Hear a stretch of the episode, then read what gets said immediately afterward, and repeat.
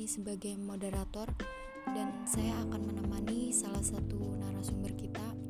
Selamat malam Teh, dengan siapa namanya kalau boleh tahu? Nah, lebih baik kita perkenalan dulu yuk sebelum kita berbincang-bincang lebih dalam. Boleh Teh perkenalkan diri dulu agar sahabat podcast kita kenal nih sama narasumber kita kali ini.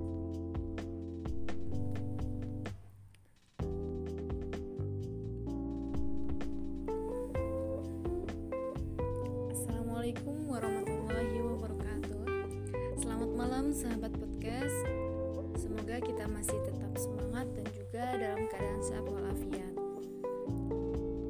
Nah baik teman-teman perkenalkan saya Siti Khairunisa dari kota Cilegon Banten. Nah saya merupakan salah satu mahasiswi Stay Sebi yang ada di Depok. Saya mengambil jurusan akuntansi syariah dan sekarang saya sedang menyelesaikan studi semester ketiga kali ini. Nah, dan di malam ini saya ditemani oleh Siti Khairwati sebagai uh, moderator agar uh, pembicaraan kita malam ini dapat uh, berjalan dengan lancar dan juga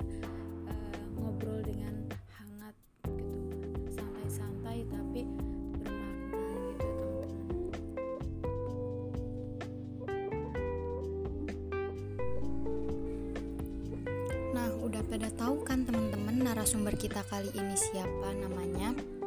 Dan ada yang hafal nggak namanya? Ya benar, Siti Hoirunisan. Beliau mahasiswa Stai Sebi jurusan akuntansi syariah. Masya Allah, mantap ya. Teh Ica, nggak apa-apa kan kalau saya panggil Teh Ica? Biar lebih akrab ngomongnya. Beberapa bulan lagi kan kita menuju bulan yang kita tunggu-tunggu nih. Namanya kan bulan suci Ramadan ya. Nah bisa biasanya kita sering dengar istilah zakat. Menurut pengertian teteh sendiri apa sih sebenarnya zakat itu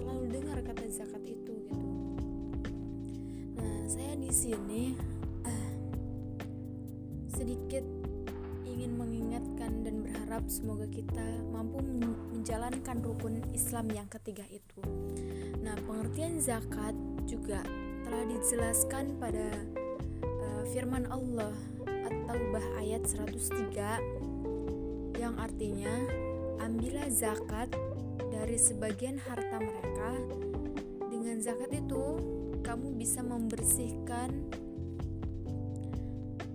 membersihkan dan men- menyucikan mereka. Nah, firman Allah juga telah menjelaskan pada Quran surat Al-Baqarah ayat 43 yang artinya dan dirikanlah sholat, tunaikan zakat dan rukuklah beserta orang-orang yang ruku. Nah, itu penjelasan menurut pribadi saya dan juga eh, menurut firman Allah Subhanahu wa taala. Nah, mungkin eh, dari pengertian saya ini adalah kesimpulan dari beberapa uh, teori-teori tentang zakat dari berbagai uh, paradigma gitu saya menyimpulkan seperti itu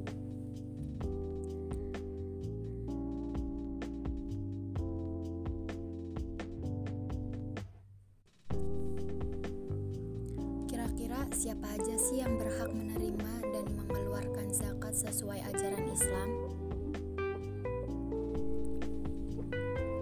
Nah, siapa aja sih orang yang berhak menerima zakat?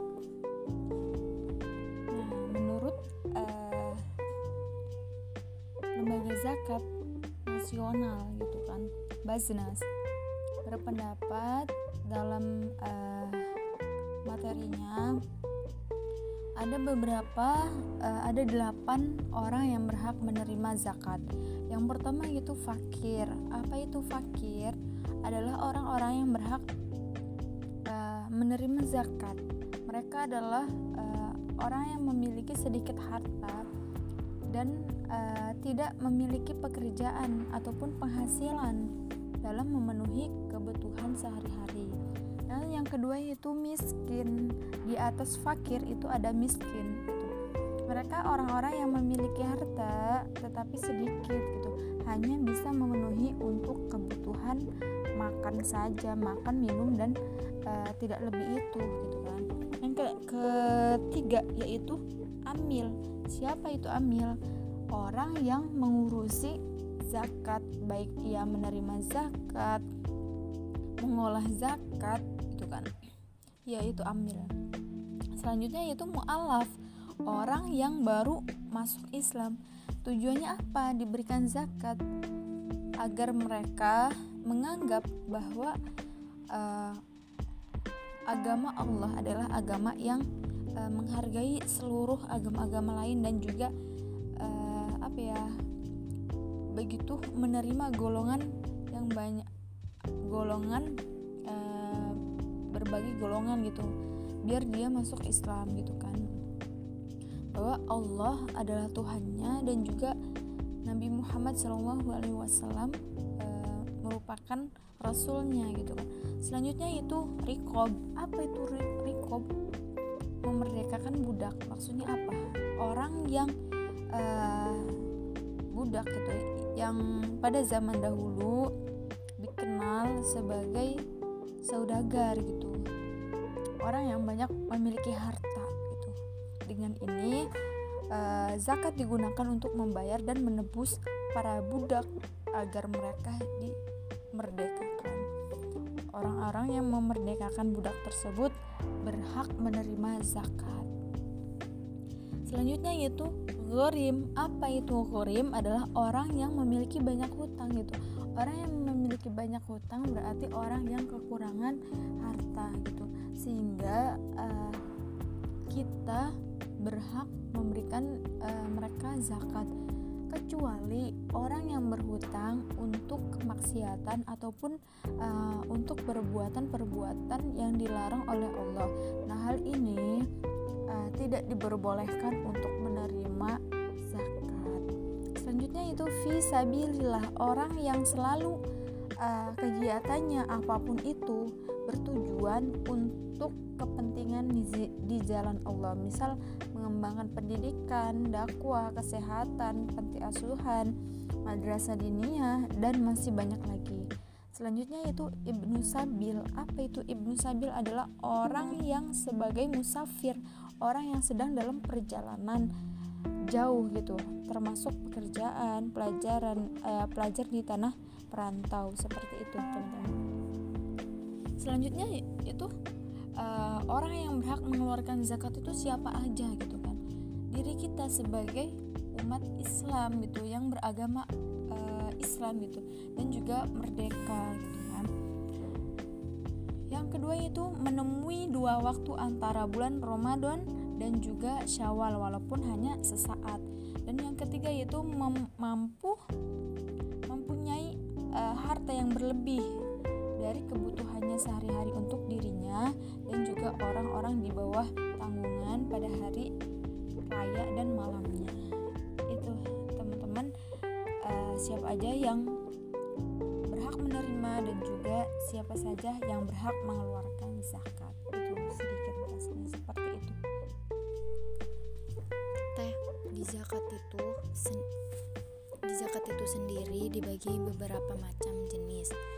Itu apa aja sih teh?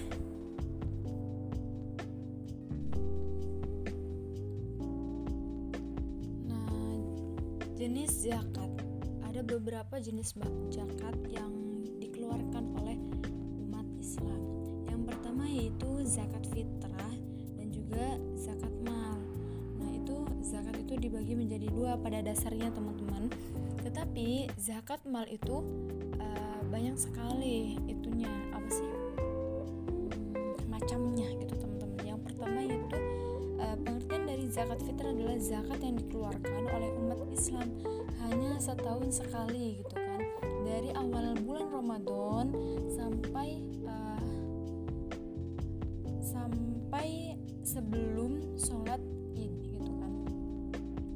Tuh dan zakat fitrah dikeluarkan itu kadarnya hanya 2,5 kilo ataupun 3,5 liter beras gitu kan. Selanjutnya yaitu zakat mal. Ada beberapa jenis zakat mal. Yang pertama zakat mal nah uh, zakat harta yang dikeluarkan oleh umat Islam. Uh, seperti uh, uang, hasil pertanian, ternak, perusahaan dan sebagainya. Yang pertama yaitu zakat profesi, contoh dari zakat mal. Zakat profesi adalah zakat dari penghasilan atas profesi ataupun pekerjaan yang dijalankan oleh seseorang gitu kan. Nah, seperti contohnya para petani menanam padi. Nah, hasil dari penjualan padi itu akan dizakatkan 2,5 persennya dari hasil dari hasil pertanian tersebut. Misal perumpamaan, petani itu memiliki beras dan dijual dan hasilnya itu mencapai 10 juta.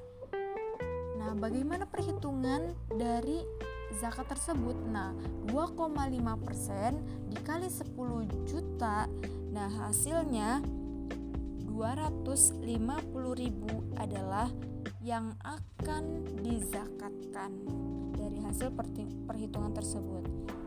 Selanjutnya yaitu zakat perdagangan adalah zakat yang dikeluarkan dari hasil niaga ataupun penjualan kita selama satu tahun gitu kan berapa takarannya? Zakat niaga uh, akan diberikan perumpamaan misal kita memiliki aset usaha gitu kan 200 juta dengan hutang jangka pendeknya adalah 50.000 jika harga emas hanya 6 600 622.000 gitu kan per gram yang saat ini dalam keadaan ini memiliki harga segitu. Nah, si, nisab zakat yang berhak dikeluarkan yaitu 5 uh, 52 uh, 5, 52 juta 870 ribu. Sedangkan Bapak A sudah wajib zakat atas perdagangannya gitu kan? Nah zakat perdagangan itu yang perlu ditunaikan dari bapak itu 2,5 persen gitu kan?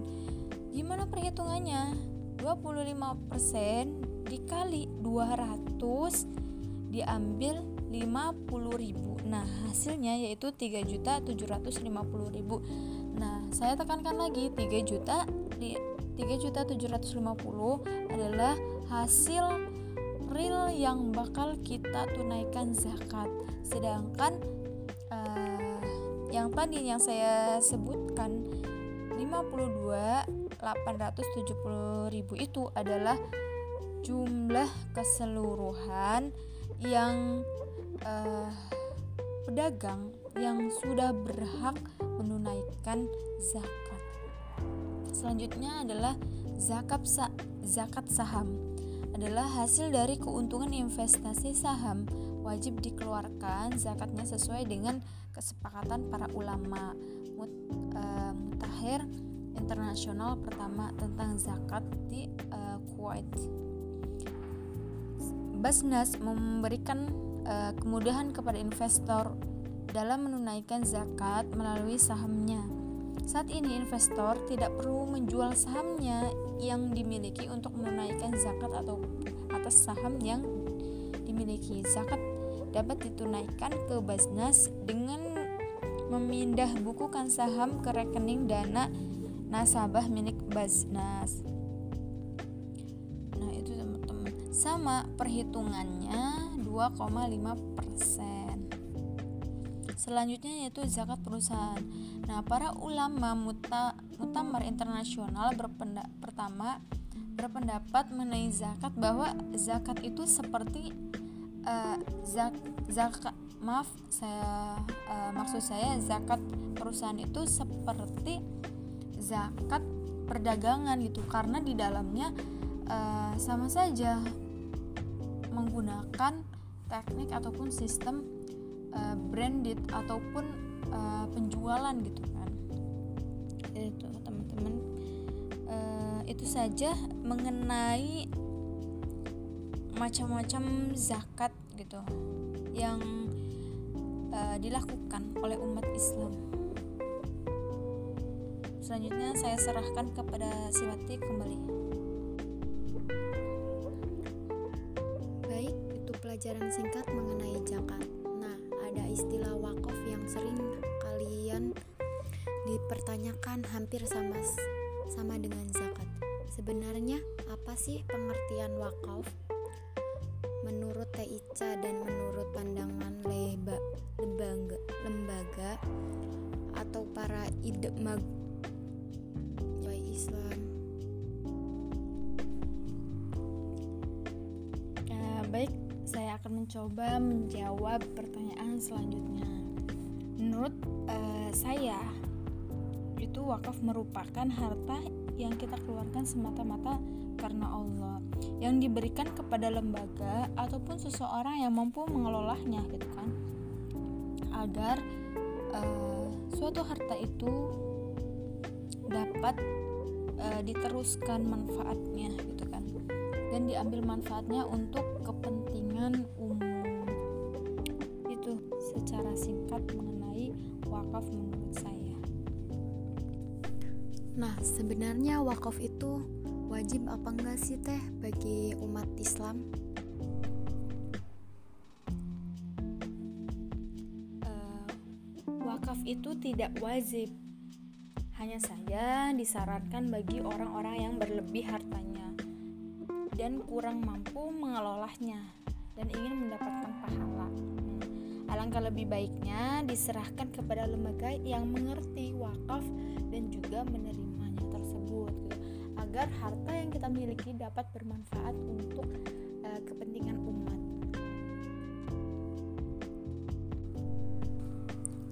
Lalu menurut para idmag menanggapi persoalan wakaf itu seperti apa sih?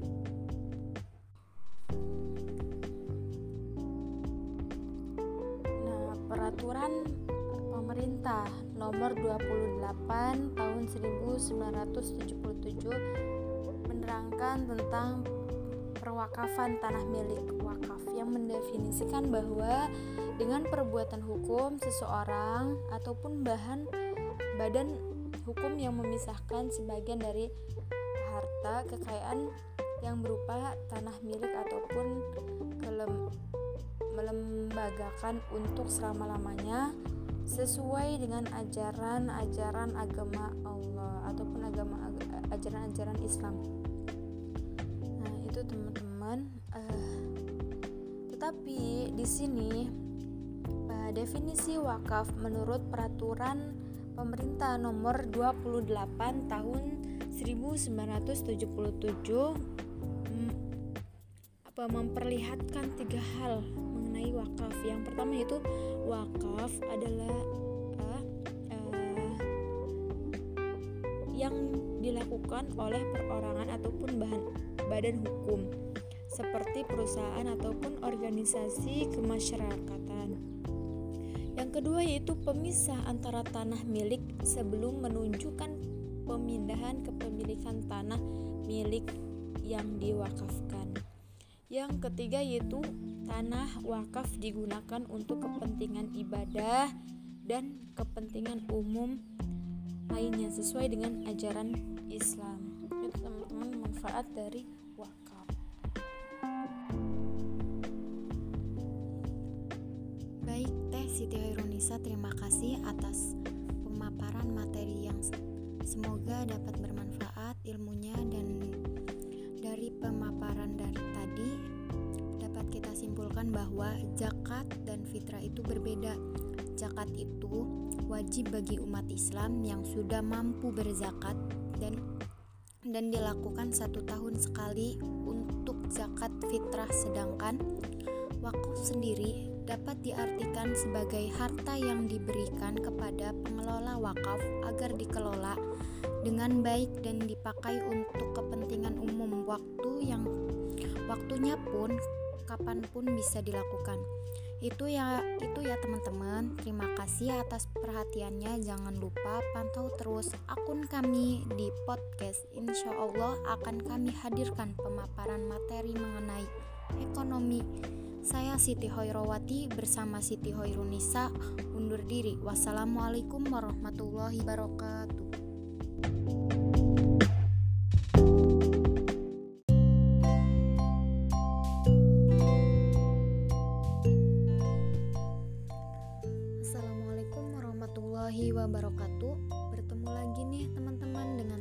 Siti Hoirowati yang akan yang bakal menemani malam kali ini.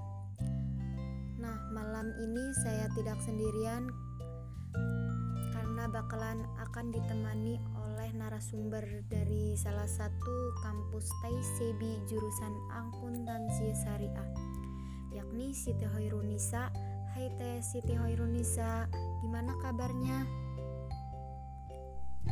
Hai juga Teh Alhamdulillah baik Dan juga dalam keadaan sehat walafiat luar biasa Semoga teman-teman di sana yang mendengarkan podcast saya kali ini juga dalam keadaan sehat walafiat. Nah, gimana nih Teh? Apakah semangat buat sharing-sharing berbagi ilmu malam kali ini? saya senang sekali uh, bisa belajar bareng podcast bareng teman-teman. Uh, yang mungkin ilmunya jauh lebih baik daripada saya tetapi mau mendengarkan uh, saya pada malam hari ini. Semoga uh, apa yang saya sampaikan nantinya dapat kita ambil manfaatnya juga.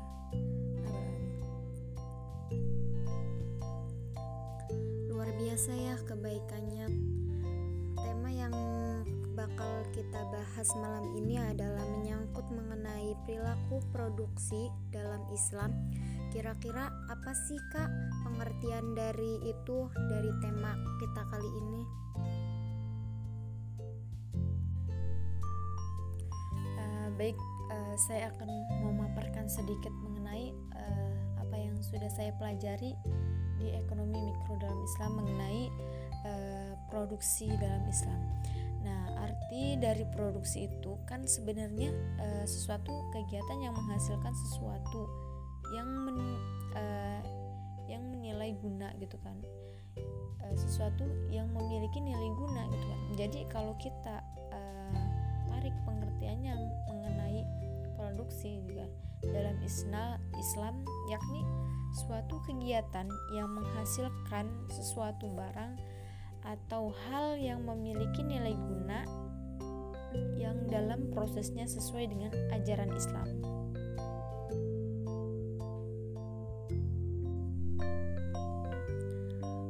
Lalu apa saja sih faktor-faktor produksi itu? Uh, baik, sebenarnya faktor-faktor produksi itu um, menjadi empat bagian gitu empat jenis gitu kan. Yang pertama yaitu karena faktor alam ataupun tanah. Nah tanah merupakan faktor produksi yang sering disebut dengan faktor proses awal ataupun asli gitu kan. Tanah juga merupakan faktor produksi yang relatif unik sebab tidak diciptakan oleh manusia melainkan diciptakan oleh Allah Subhanahu wa taala. Nah, manusia tinggal memanfaatkannya, mengelolanya gitu kan, agar tanah tersebut memiliki nilai guna ataupun manfaat yang lebih tinggi nantinya. Yang kedua yaitu faktor tenaga kerja.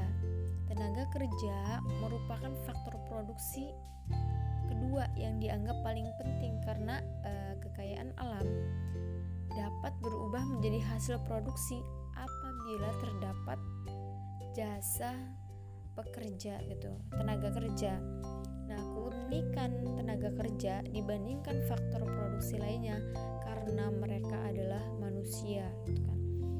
Dengan adanya tenaga kerja kita juga berhak memberikan uh, hak mereka juga. Menggunakan apa? Menggunakan gaji upah dan juga uh, lainnya kebutuhan lainnya. Beberapa prinsip uh, mengenai pemberian upah menurut pandangan agama Islam yang menjamin uh, diperlukannya tenaga kerja secara manusiawi gitu kan. Itu seperti apa gitu kan? Yang pertama yaitu hubungan antara pekerja dan majikannya harus memperlihatkan nilai kemanusiaan. Jangan sampai kita misal kita jadi bos kita semena-mena uh, tidak manusia biasa gitu kan. Disuruh-suruh melampaui batas uh, kemampuannya itu tidak boleh. Yang kedua yaitu tingkat upah minimum hendaklah mencukupi bagi pemenuhan kebutuhan para pekerjaannya. Jangan sampai uh, kita sebagai bos ataupun perusahaan memberikan upah serendah-rendahnya kepada karyawannya sehingga karyawan tersebut tidak mampu memenuhi kebutuhannya itu jangan kita berikan upah seperti itu. Berikan upah yang layak gitu kan. Walaupun uh, upah itu minim tetapi masih dalam kecukupan untuk memenuhi kebutuhannya. Yang ketiga yaitu memberikan waktu pekerja dengan berdasarkan kekuatan fisik, alokasi waktu bagi uh, tertunaikannya hak Allah ibadah oleh si pekerja dengan tidak mengurangi upah. Maksudnya apa? Kita sebagai umat Islam jangan sampai kita melarang ataupun uh, tidak memberikan waktu kepada eh, orang-orang uh, umat Islam gitu untuk menyempatkan diri uh, ibadah gitu dan juga jangan sampai ketika kita memberikan waktu tersebut untuk beribadah ataupun beristirahat uh, kita memotong gaji gitu. Karena uh, pengambilan waktu tersebut jangan sampai berikanlah toleran toleransi berikanlah uh, sesuatu untuk hak Allah. Hak manusia beribadah kepada Allah. Hak Allah uh, menemani makhluknya untuk beribadah. Nah itu teman-teman yang uh, tadi kan alam faktor alam faktor tenaga kerja dan selanjutnya yaitu faktor modal. Nah modal modal adalah segala kekayaan baik yang berwujud uang maupun bukan uang ataupun gedung, mesin, perabotan dan kekayaan fisik lainnya. Yang dapat digunakan dalam memenuhi output. Nah, isu terpenting tentang modal ini adalah bagaimana menentukan harganya, di mana dalam ekonomi konvensional bunga merupakan harga dari modal ataupun uang. Hal ini bertolak belakang dengan pandangan Islam yang mengharamkan bunga karena dikategorikan riba sehingga harus dihapus secara mutlak. Sebagai gantinya, ajaran Islam menawarkan konsep uh, sharing yang dipandang lebih mencerminkan nilai-nilai keadilan bagi perilaku ekonomi. Nah, secara umum konsep diimplementasikan dalam konsep konsep mudoroba musyarakah. Berbeda dengan bunga gitu kan. Dalam uh, sistem harga modal dan uh, entrepreneur ditentukan secara bersama berdasarkan presentase keuntungan ataupun kerugian yang akan diterima. Yang D yaitu uh, wirausaha. Bagi uh, faktor produksi itu harus memiliki jiwa kewirausahaan, mampu uh, mempunyai ilmu wirausahaan sehingga mampu memberikan membentuk suatu produk menjadi barang yang bernilai guna tinggi gitu kan dan mampu bersaing dengan produk-produk lainnya gitu sehingga eh, kita dapat dikenal oleh orang banyak itu maka dari itu uh, jangan sampai kita sebagai wirausahaan bermodal hanya uang itu tidak cukup gitu. Akan tapi kita juga harus bisa memiliki jiwa wirausahaan untuk uh, berproduksi gitu teman-teman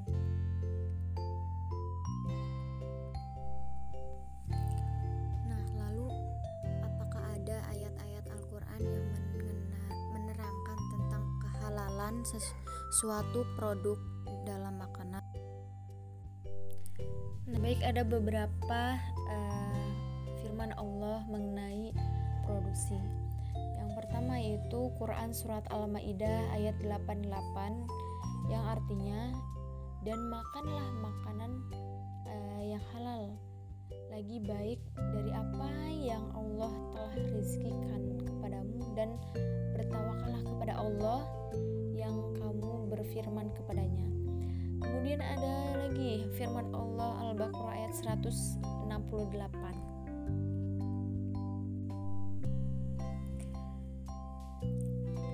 Yang artinya hai uh, sekalian manusia, makanlah yang halal lagi baik dari apa yang uh, didapat dari bumi dan jangan kamu mengikuti langkah-langkah syaitan karena sesungguhnya syaitan itu musuh bagimu. Dari dua ayat tersebut, makanan dan minuman yang boleh dimakan oleh umat Islam adalah yang memenuhi syarat halal yang diperbolehkan untuk dimakan dan tidak dilarang oleh hukum syara ataupun baik ya, menekan dari rizki, uh, rizki dan bermanfaat untuk kesehatan kita semua. Nah, maksudnya apa? Kita sebagai produksi kita harus mampu memberikan produk yang halal dan juga yang baik untuk uh, umat Islam gitu kan. Itu saja uh, penjelasan dari saya. Baik teman-teman, terima kasih atas pemaparan materinya. Luar biasa, semoga senantiasa kita bisa mengaplikasikan ilmu yang kita dapat. Terima kasih atas waktunya dan ilmunya ya Teh Siti Hoirunisa. Terima kasih yang ya teman-teman podcast saya Siti Hoiruwati undur diri. Wassalamualaikum warahmatullahi wabarakatuh.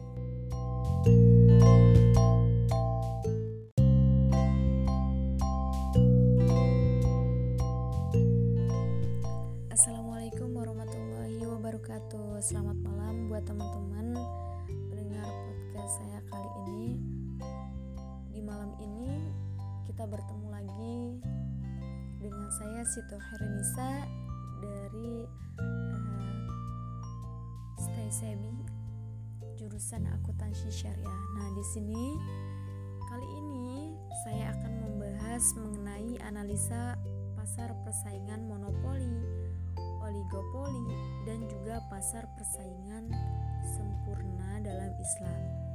Nah, apa sih pengertian dari hal tersebut baik persaingan monopoli, oligopoli dan juga pasar persaingan sempurna. Nah, yang pertama saya akan bahas mengenai pasar monopoli. Nah, dari bahasa Yunani monos uh, monopoli itu berasal dari kata monos yaitu satu dan juga polain menjual adalah uh, biasa disebut suatu bentuk pasar yang hanya terdapat satu penjual saja yang menguasai pasar sedangkan pengertian menurut buku uh, hukum bisnis 2019 karya Tomansoni Tambunan dan juga Wilson.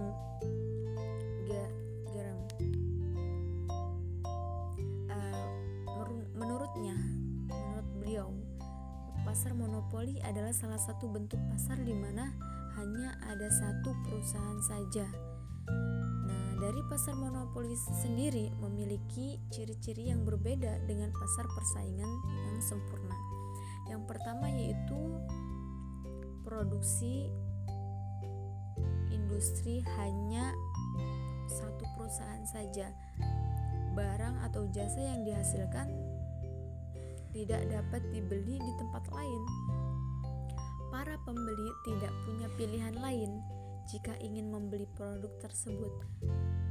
Para pembeli juga tidak akan berbuat uh, sesuatu dengan menentukan syarat jual beli itu karena uh, dikuasai oleh satu penjual saja gitu kan. Yang kedua yaitu tidak ada barang pengganti yang serupa, tidak ada yang menyerupai gitu, ataupun barang sampingan yang uh, menggantikan barang tersebut gitu kan. Barang yang diperjualbelikan dalam pasar monopoli tidak bisa digantikan dengan barang lain dan juga barang tersebut menjadi satu-satunya produk dan tidak dapat ditemukan di perusahaan yang lain yang identik hanya seperti itu. Yang ketiga yaitu perusahaan lain sulit masuk dalam industri. Nah, keuntungan yang didapat dalam pasar monopoli tidak mendorong perusahaan lain untuk ikut dalam industri tersebut yang disebabkan banyak hambatan yang kuat. Yang keempat yaitu perusahaan di pasar monopoli sebagai penentu harga. Jadi tidak seperti biasanya gitu kan. Yang uh, diatur oleh pedagang-pedagang lain gitu menyetarakan harga-harga yang sebelumnya. Tetapi dalam monopoli ini, pasar monopoli ini semuanya tidak berhak kecuali perusahaan itu sendiri gitu kan. Hal ini dikarenakan perusahaan yang ada di pasar monopoli merupakan satu-satunya yang ada di pasar tersebut, sehingga hanya ditentukan secara penuh oleh penjual. Yang kelima yaitu promosi iklan kurang dibutuhkan karena uh, orang-orang itu tidak ada pilihan lain kecuali membeli barang dari uh, perusahaan tersebut kan. Satu-satunya produsen di pasar itu karena secara otomatis pembeli akan membeli dong produk tersebut gitu. Karena nggak ada satu uh, yang lain gitu kan selanjutnya teman-teman apa sih uh, pengertian dari pasar oligopoli apakah pengertiannya hampir mirip dengan pasar monopoli karena uh, dari namanya juga hampir hampir mirip ya teman-teman Nah, bagaimana sih pengertiannya? Apakah benar mirip sesuai dengan namanya? Nah, dari saya akan uh, jelaskan sedikit teman-teman bahwa pasar oligopoli adalah salah satu bentuk pasar persaingan tidak sempurna. Nah, di mana hanya terdapat beberapa produsen atau penjual dengan banyaknya pembeli di pasar. Beberapa contoh industri yang termasuk dalam uh, kategori ini adalah industri rokok, industri mobil, industri semen, industri jasa penerbangan dan juga lain-lain. Nah, berikut uh, saya akan sampaikan uh, buat teman-teman di sini ciri-ciri pasar oligopoli itu seperti apa. Yang pertama yaitu ada dijalankan dua produsen ataupun lebih.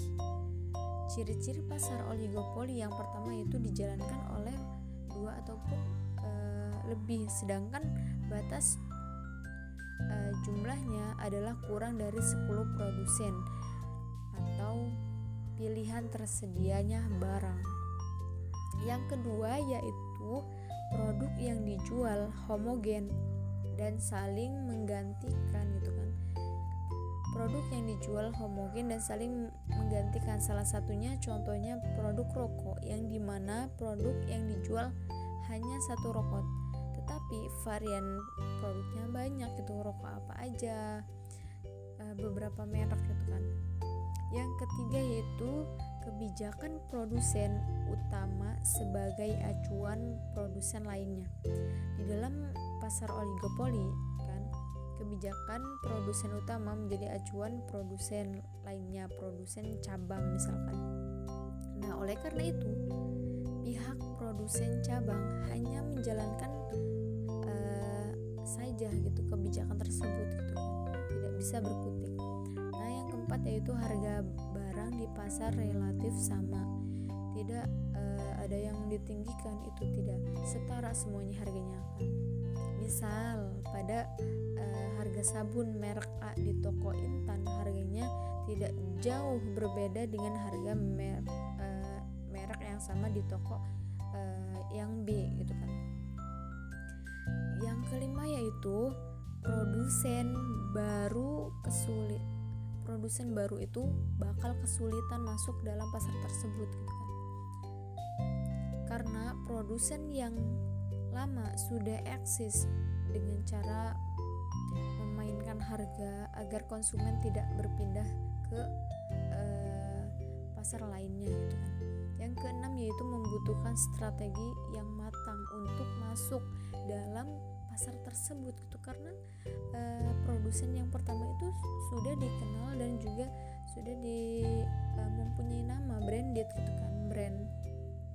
Kan dikhawatirkan jika kita uh, sosialisasi pasar itu tidak dengan intensif konsumen akan berpindah ke produk lain gitu.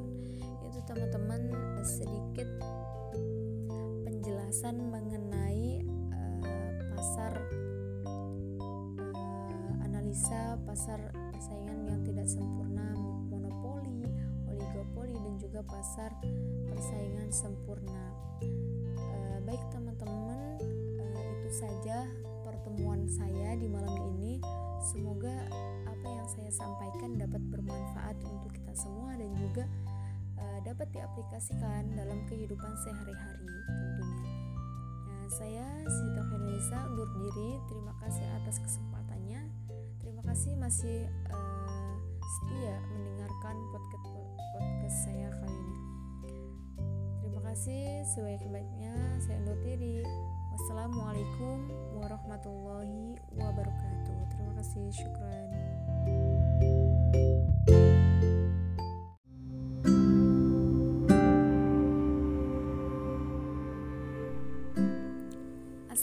Assalamualaikum warahmatullahi wabarakatuh. Selamat malam. Semoga masih tetap semangat ya teman-teman.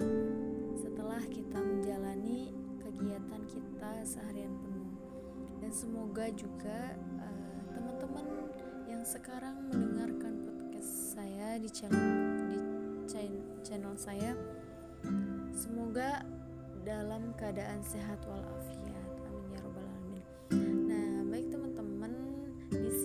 bakal mereview pelajaran ekonomi mikro Islam mengenai distorsi pasar dalam Islam. Nah, saya di sini akan menjawab pertanyaan-pertanyaan yang sering kali muncul uh, mengenai distorsi pasar. Baik, langsung aja pertama pertanyaan yang pertama yaitu apa sih pengertian distorsi pasar itu? Dan bagaimana sih cara mengatasi pasar menurut Islam uh, dan juga menurut pemerintah ataupun negara? Serta bagaimana sih uh, contoh distorsi pasar yang biasa terjadi di lingkungan kita gitu? Langsung aja teman-teman saya akan menjawab pertanyaan yang pertama yaitu pengertian distorsi uh, pasar dalam Islam itu seperti apa. Nah, dalam pasar industri, keuangan tentu tidak lepas ya teman-teman dari sebuah distorsi pasar atau penyimpangan-penyimpangan sehingga terjadi ketidakstabilan dalam keuangan uh, pasar tersebut, pasar industri. Nah, pada hal ini terdapat distorsi pasar. Yang pertama yaitu seorang biasanya akan memanipulasi laporan keuangan ataupun laporan keuangan yang palsu. Yang kedua yaitu biasanya pengeluaran yang dibesar-besarkan padahal barang yang dibeli perusahaan hanya uh, uh, sekian harganya gitu dan itu tidak balance antara uh, harga real dan juga harga yang dilaporkan itu. Nah, biasanya hal ini penyimpangan disebut dengan korupsi. Dan yang ketiga, yang ketiga yaitu kurangnya teliti perusahaan akan rugi besar baik dalam proses pencatatannya distorsi pasar merupakan bentuk penyimpangan yang menyebabkan terjadinya ketidakseimbangan dan juga ketidakstabilan di pasar yang harus diatur oleh pemerintah ataupun pihak otoritas lewat kebijakan intervensi yang menjadi wewenangnya. Ya, menurut hakim, uh, seorang ahli ekonomi dia menyatakan pada tahun 2017 bahwasanya pada pasar tradisional terdapat uh, terkadang cepat terjadi distorsi pasar gitu di antara lain yang pertama yaitu adanya ikhtikar. Apa itu maksudnya ikhtikar? Uh, di pasar tradisional banyak terjadi penimbun, penimbunan harta gitu kan. Harta jual beli yang mampu bertahan lama untuk disimpan dan akan dijual kembali ketika suasana sedang dalam harga-harga tidak boleh ya teman-teman. Padahal sewaktu itu membeli dengan harga yang uh, biasa ataupun lebih rendah dari harga yang akan tinggi nanti. Maka dari itu dia akan mendapatkan keuntungan yang besar. Padahal hal ini dilarang oleh Rasulullah SAW itu contoh uh, distorsi pasar yang terjadi di pasar tradisional salah satunya ihtikar yaitu menimbun uh, barang yang akan dijual. Yang kedua yaitu penipuan uh, tadris atau tadris. Maksudnya pada pasar tradisional banyak penipuan terhadap orang-orang yang kurang tahu tentang produk seperti uh, takaran ataupun uh, timbangan gitu kan. Biasanya kalau misalkan pasar tradisional itu kan masih menggunakan timbangan-timbangan zaman dahulu gitu kayak uh, barangnya masih uh, belum kita yang kita ketahui kan biasanya timbangan itu yang otomatis gitu yang uh, zaman modern ini gitu kan.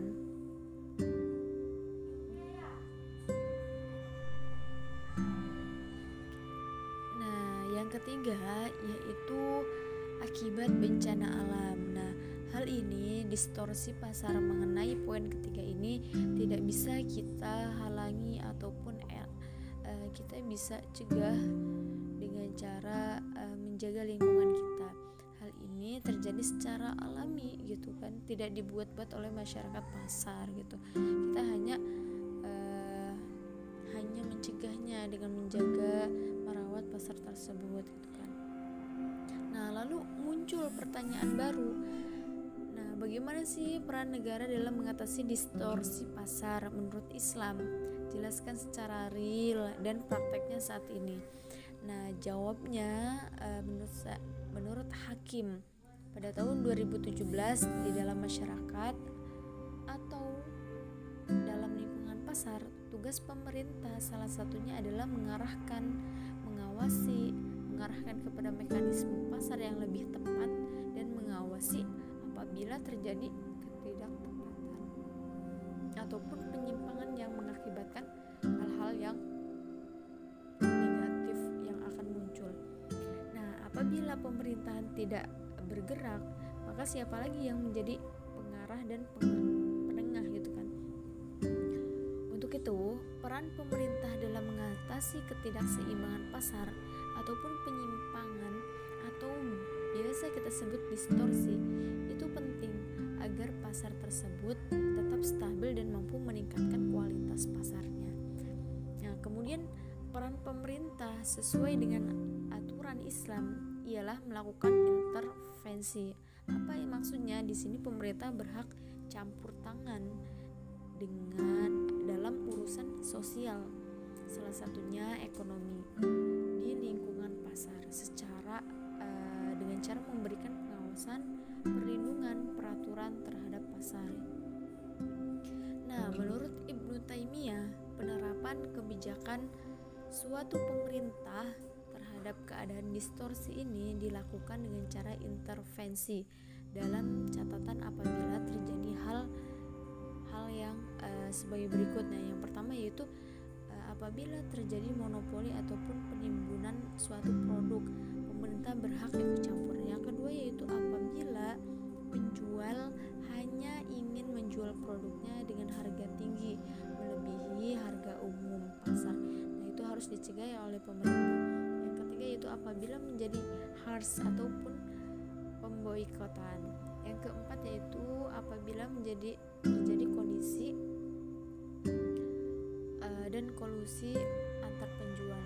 koalisi dan kolusi antar penjual. Yang kelima yaitu apabila hal tersebut terjadi, maka pemerintah boleh bertindak dan juga berperan terhadap masyarakat. Karena terkadang hanya sebatas temporer dalam arti uh, sewaktu-waktu saja hal itu terjadi gitu kan, tidak secara setiap hari gitu kan. Bagaimana sih Al-Quran dan hadis mengatur uh, untuk mengatasi distorsi pasar tersebut gitu kan? Sebutkan dan jelaskan ayat-ayatnya gitu kan? Nah menurut uh, ilmu ekonomi gitu kan? Di sini firman Allah Subhanahu wa taala Quran surat Al-Hud ayat 85 mengartikan bahwa uh, yang artinya Su'aib berkata, Hai kaumku, cukup cukupkanlah takaran dan timbangan dengan adil dan janganlah kamu merugikan manusia terhadap hak-hak mereka dan janganlah kamu membuat kejahatan di muka bumi dengan membuat kerusakan. Nah, di sini jelas bahwa pada zaman Rasulullah SAW juga untuk takaran ataupun timbangan itu diperhatikan sampai kita mengambil untung uh, yang besar dengan cara mengurangi timbangannya. Nah, kalau misalkan uh, menambahkan timbangannya dengan bermaksud sedekah itu tidak apa-apa. Yang penting jangan sampai kita mengurangi dan merugikan orang lain. Dan yang kedua yaitu ada firman Allah juga Quran surat An-Nisa 58 ayat 58 yang artinya sesungguhnya Allah menyuruh kamu menyampaikan amanat kepada yang berhak menerimanya dan menyuruh kamu apabila menetapkan hukum di antara manusia supaya kamu menetapkan dengan adil. Sesungguhnya Allah memberikan pengajaran yang sebaik-baiknya kepada kamu.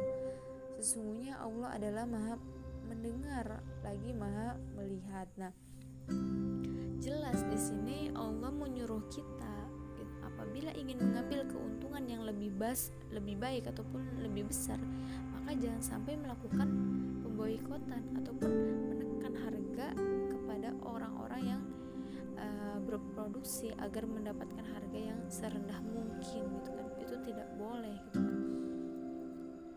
Nah, itu saja biasa baik itu saja yang bisa saya sampaikan mengenai distorsi pasar. Semoga teman-teman uh, yang mendengarkan podcast saya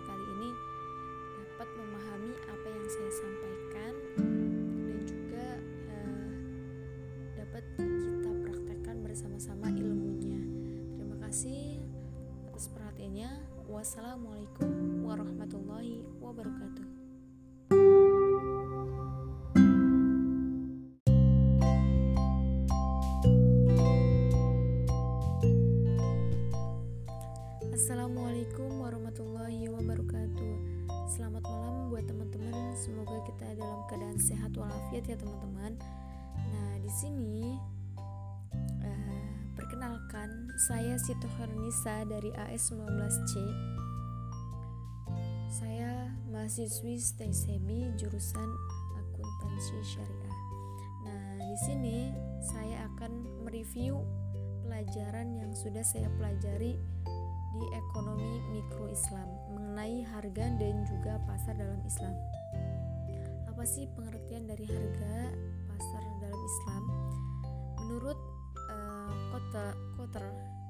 juga Armstrong pada tahun 2012 beliau memberikan arti yang sempit mengenai harga. Harga adalah jumlah yang ditagihkan atas suatu produk ataupun jasa. Lebih luasnya lagi harga jumlah semua nilai yang diberikan oleh pelanggan untuk mendapatkan keuntungan dari pemilik atau suatu produk atau jasanya. Nah, sedangkan pengertian pasar menurut uh, ataupun Armstrong pada tahun 1999 yang mendefinisikan bahwa pasar merupakan seperangkat pembeli aktual dan juga pro, uh, potensial dari sebuah produk ataupun jasa. Nah, ukuran dari pasar tersendiri tergantung pada jumlah orang yang menunjukkan kebutuhannya, memiliki kemampuan dalam pertukaran dan menurut Menquin pada tahun 2007 beliau uh, menjelaskan mengenai pasar adalah sekumpulan pembeli dan juga pembela pem, penjual dari sebuah bar sebuah barang ataupun jasa tertentu. Nah, menurut William Johnston e, menyatakan bahwa pasar merupakan tempat di mana terjadinya segerombolan orang yang ingin membelanjakan uangnya atau dapat dikatakan bahwa pasar ialah tempat untuk kegiatan jual beli misalnya uang. Nah, lalu apa sih ciri-ciri pasar tersebut gitu kan? Yang pertama yaitu terdapat calon pembeli dan juga calon penjual. Yang kedua yaitu terdapat jasa ataupun barang yang hendak untuk dijual belikan. Yang ketiga yaitu terdapat proses permintaan serta penawaran oleh kedua belah pihak. Dan yang keempat yaitu terdapat interaksi di antara pembeli dan juga penjual baik uh, itu secara langsung ataupun tidak langsung.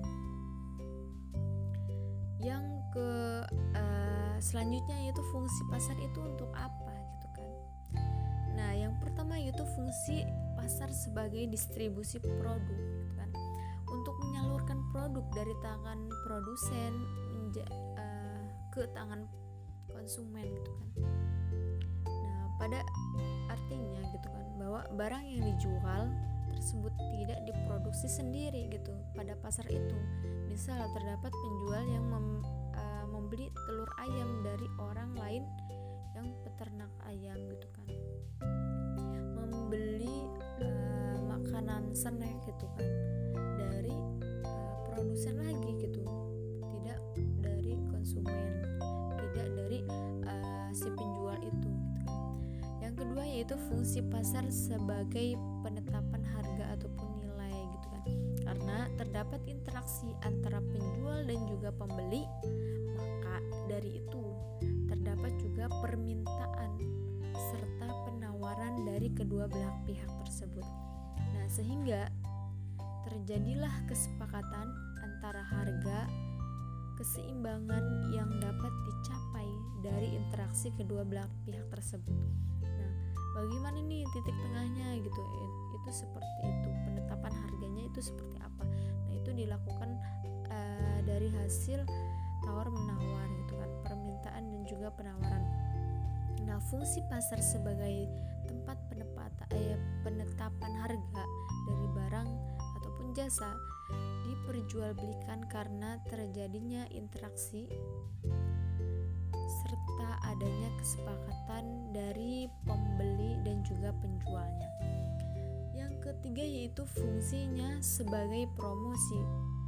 Kita di pasar itu menjual bukan hanya menjual, uh, juga kita di pasar itu uh, sebagai uh, penjual juga memberikan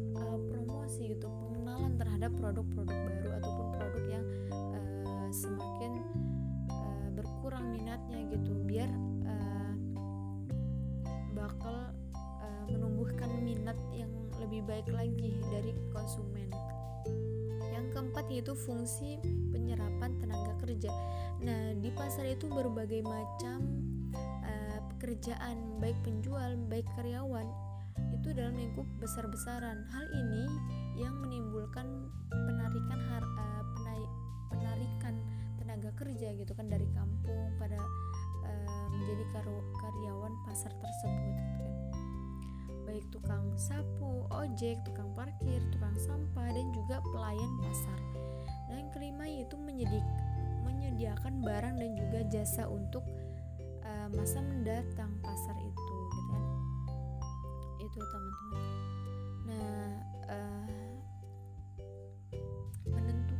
Harga pasar gitu kan. Harga pasar itu seperti apa gitu kan.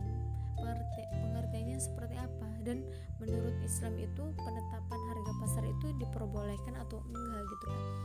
Nah menurut Zumhur ulama telah sepakat bahwa Islam menjunjung tinggi mekanisme pasar bebas maka hak e, hanya dalam kondisi tertentu maka dari itu hanya dalam kondisi tertentu saja pemerintah dapat melakukan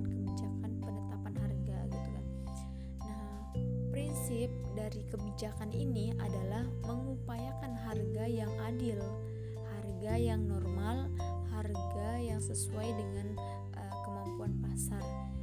Dengan uh, hadis Anas yang meriwayatkan ol, diriwayatkan oleh Abu Dawud yang artinya orang-orang uh, mengatakan wahai Rasulullah harga telah mahal gitu kan. Maka patokanlah harga yang untuk kami gitu untuk kami. Beliau e, menjawab bersabda Rasulullah bersabda sesungguhnya Allah lah yang mematok harga. Dia yang menyempitkan rezeki dan juga sesungguhnya melapangkan rezeki. Serta sesungguhnya saya mengharapkan beliau ataupun eh, bertemu Allah. Dalam kondisi tidak seorang pun dari kamu yang menuntut gitu kan. Kepadaku karena sesuatu tidak terzolimi berkenan dengan darah dan harta.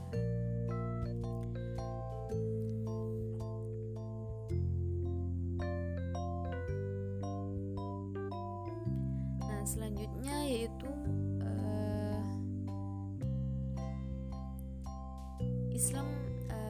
sih gitu kan. Interferensi harga uh, yang sesuai dengan Islam gitu kan. Yang pertama itu interferensi harga menyangkut kepentingan masyarakat.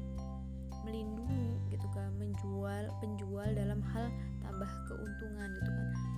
Uh, interferensi adalah suatu kebijakan pemerintah ataupun uh, hak yang wewenang gitu kan. Untuk mengatasi distorsi pasar itu dengan cara melindungi masyarakat gitu kan. Mengutamakan kepentingan masyarakat gitu kan. Uh, yang kedua yaitu bila tidak dilakukan intervensi harga maka penjual dapat menaikkan harga. Dengan cara apa? Dengan cara ikhtiar. Dalam hal ini penjual menzolimi pembeli gitu kan. Kalau misalkan kita uh, interferensi harga maka penjual dapat menaikkan dengan cara berikhtikar gitu kan. Uh, berikhtikar menimbun gitu itu tidak boleh dilakukan oleh penjual. Yang ketiga yaitu pembeli biasanya mewakili masyarakat yang lebih luas gitu kan. Sedangkan penjual mewakili sekelompok masyarakat yang lebih kecil gitu kan. Sehingga interferensi harga berarti pula melindungi kepentingan masyarakat yang lebih luas gitu. Maka dari itu, penetapan harga memang boleh dilakukan oleh mekanisme pasar akan tetapi harga yang ditentukan alangkah lebih baiknya melihat dari maslahat ataupun kepentingan masyarakat itu sendiri agar masyarakat mampu menjangkau baik dari uh, kalangan bawah ke menengah tuh, dari menengah ke atas itu dapat menjangkau semuanya. Nah itu saja uh, mungkin penjelasan mengenai uh, harga dan juga uh, pasar gitu dalam Islam. Itu teman-teman. Nah baik teman-teman itu saja yang bisa saya sampaikan. Semoga apa yang bisa saya uh, apa yang saya sampaikan malam ini dapat bermanfaat untuk kita semua dan juga dapat diterapkan. Terima kasih teman-teman. Assalamualaikum warahmatullahi wabarakatuh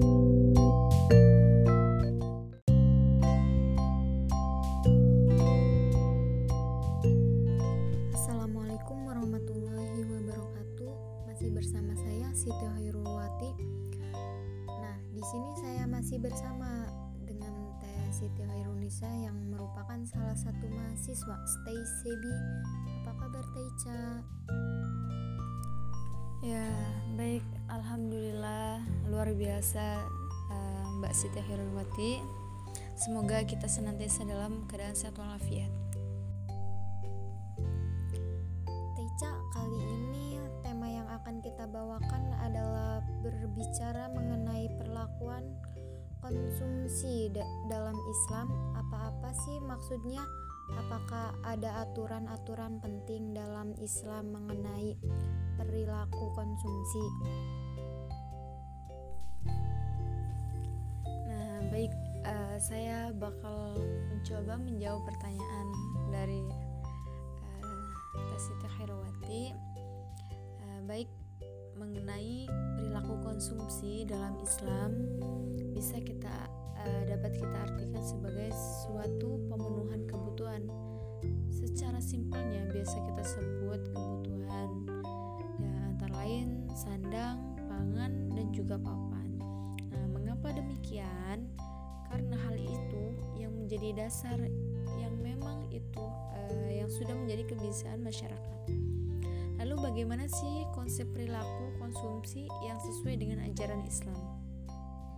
Nah, menurut ajaran Islam, perilaku konsumsi harus didasari oleh hal-hal yang berkaitan dengan pemeliharaan agama, jiwa, akal, keturunan, harta, dan kebutuhan hajiat sekunder.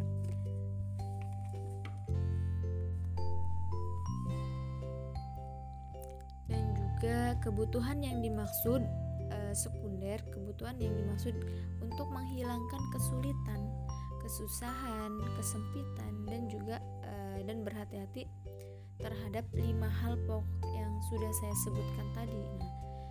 Nah, nah jelas uh, kebutuhan tahsiniat dan juga uh, kamaliyat ataupun pelengkap. Nah, jelas bahwa manfaatnya adalah uh, terminologi Islam yang mencakup dalam ekonomi Islam, manfaat bukan sekedar kenikmatan yang hanya kita dirasakan oleh anggota tubuh semata, namun uh, lebih dari itu manfaatnya merupakan cerminan dari terwujudnya kemaslahatan hakiki dan juga nilai guna yang maksimal, tidak berpotensi berdampak negatif untuk kemudian hari. Itu kira-kira dari eh, perilaku konsumsi menurut Islam. Nah, kira-kira ada nggak sih pembeda perilaku konsumsi atau karakteristik perilaku konsumsi dalam Islam itu sendiri? Nah, tentunya ada sih gitu kan mengenai perilaku konsumsi perbedaannya itu seperti apa karakteristiknya itu seperti apa uh, perilaku konsumsi menurut Islam yang pertama yaitu uh, konsumsi bukanlah aktivitas tanpa batas melainkan juga terbatasi oleh sifat kehalalan dan juga keharaman yang telah digaris uh, oleh syara ataupun aturan Islam. Sebagaimana firman Allah Subhanahu wa taala Quran surat Al-Maidah ayat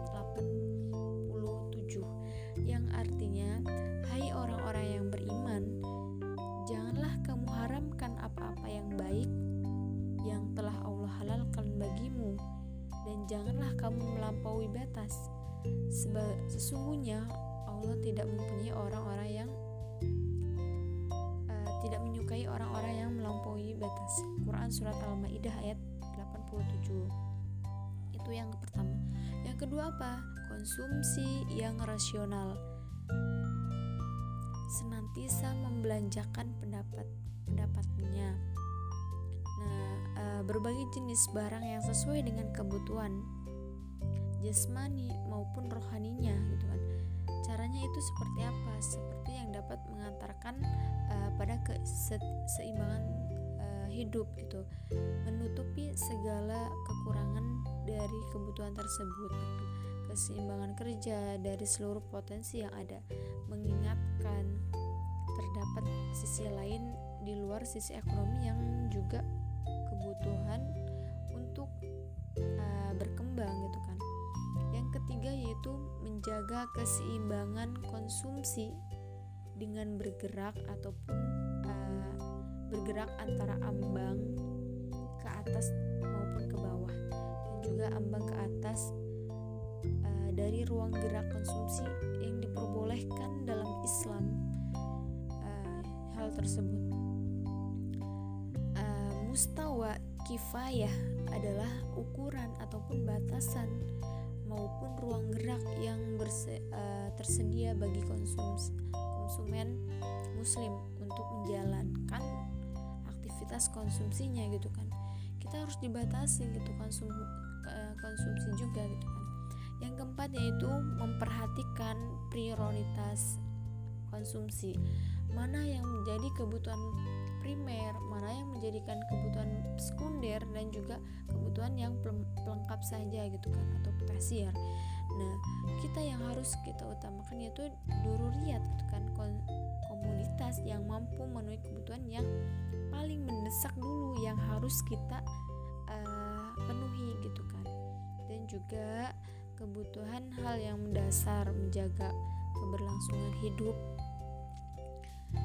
baik agama, jiwa, keturunan, dan juga hak kepemilikan dan kekayaan serta akal dan pikiran. Nah, itu teman-teman uh, mengenai uh, karakteristik dari perilaku konsumen dari uh, ekonomi Islam sesuai dengan Islam.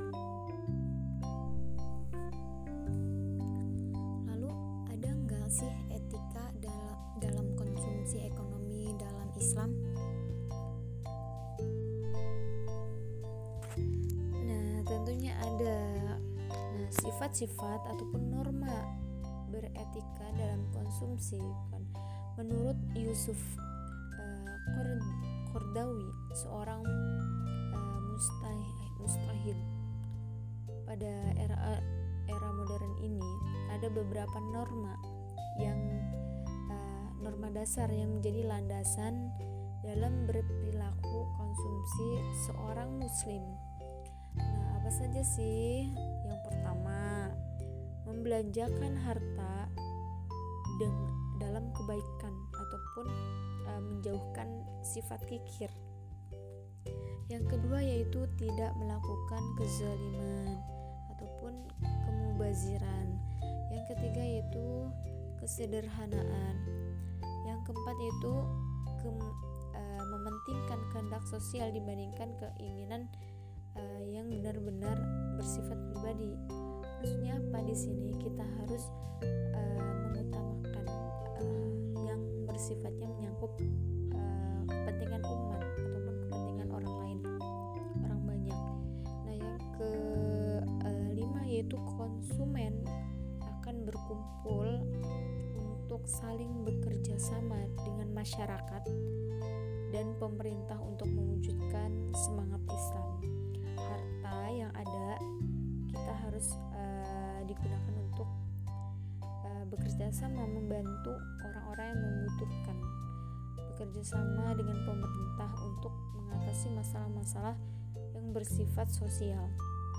Yang keenam yaitu konsumen dilarang mengkonsumsi barang ataupun jasa yang menggunakan uh, penggunaannya dilarang oleh agama misal uh, bahan-bahannya bahan cara prosesnya dan juga cara mendapatkannya itu dilarang oleh agama misalkan daging babi ataupun minyak babi ataupun dan bahan bahan-bahan lainnya bersifat dilarang oleh agama itu mengenai uh, etika ataupun sifat-sifat konsumen dalam Islam.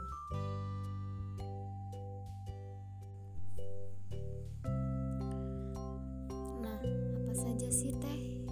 Yang teteh ketahui mengenai prinsip konsum konsumen dalam Islam?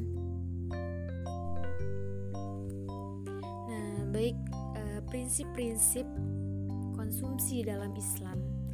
Menurut Ab Abdul Abdul Manan uh, beliau dalam melakukan konsumsi berpendapat terdapat lima prinsip dasar mengenai konsumsi dalam Islam. Yang pertama yaitu keadilan.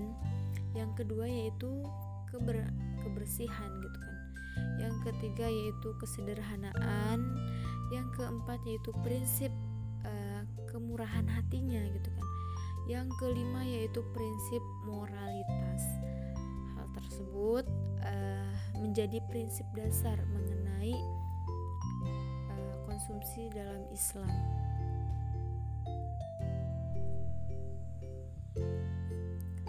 Kasih Teh atas pemaparan materi materinya. Teh Ica Siti Hoirunisa. Semoga apa yang tadi disampaikan menjadi amal jariah yang bermanfaat. Amin amin ya robbal alamin.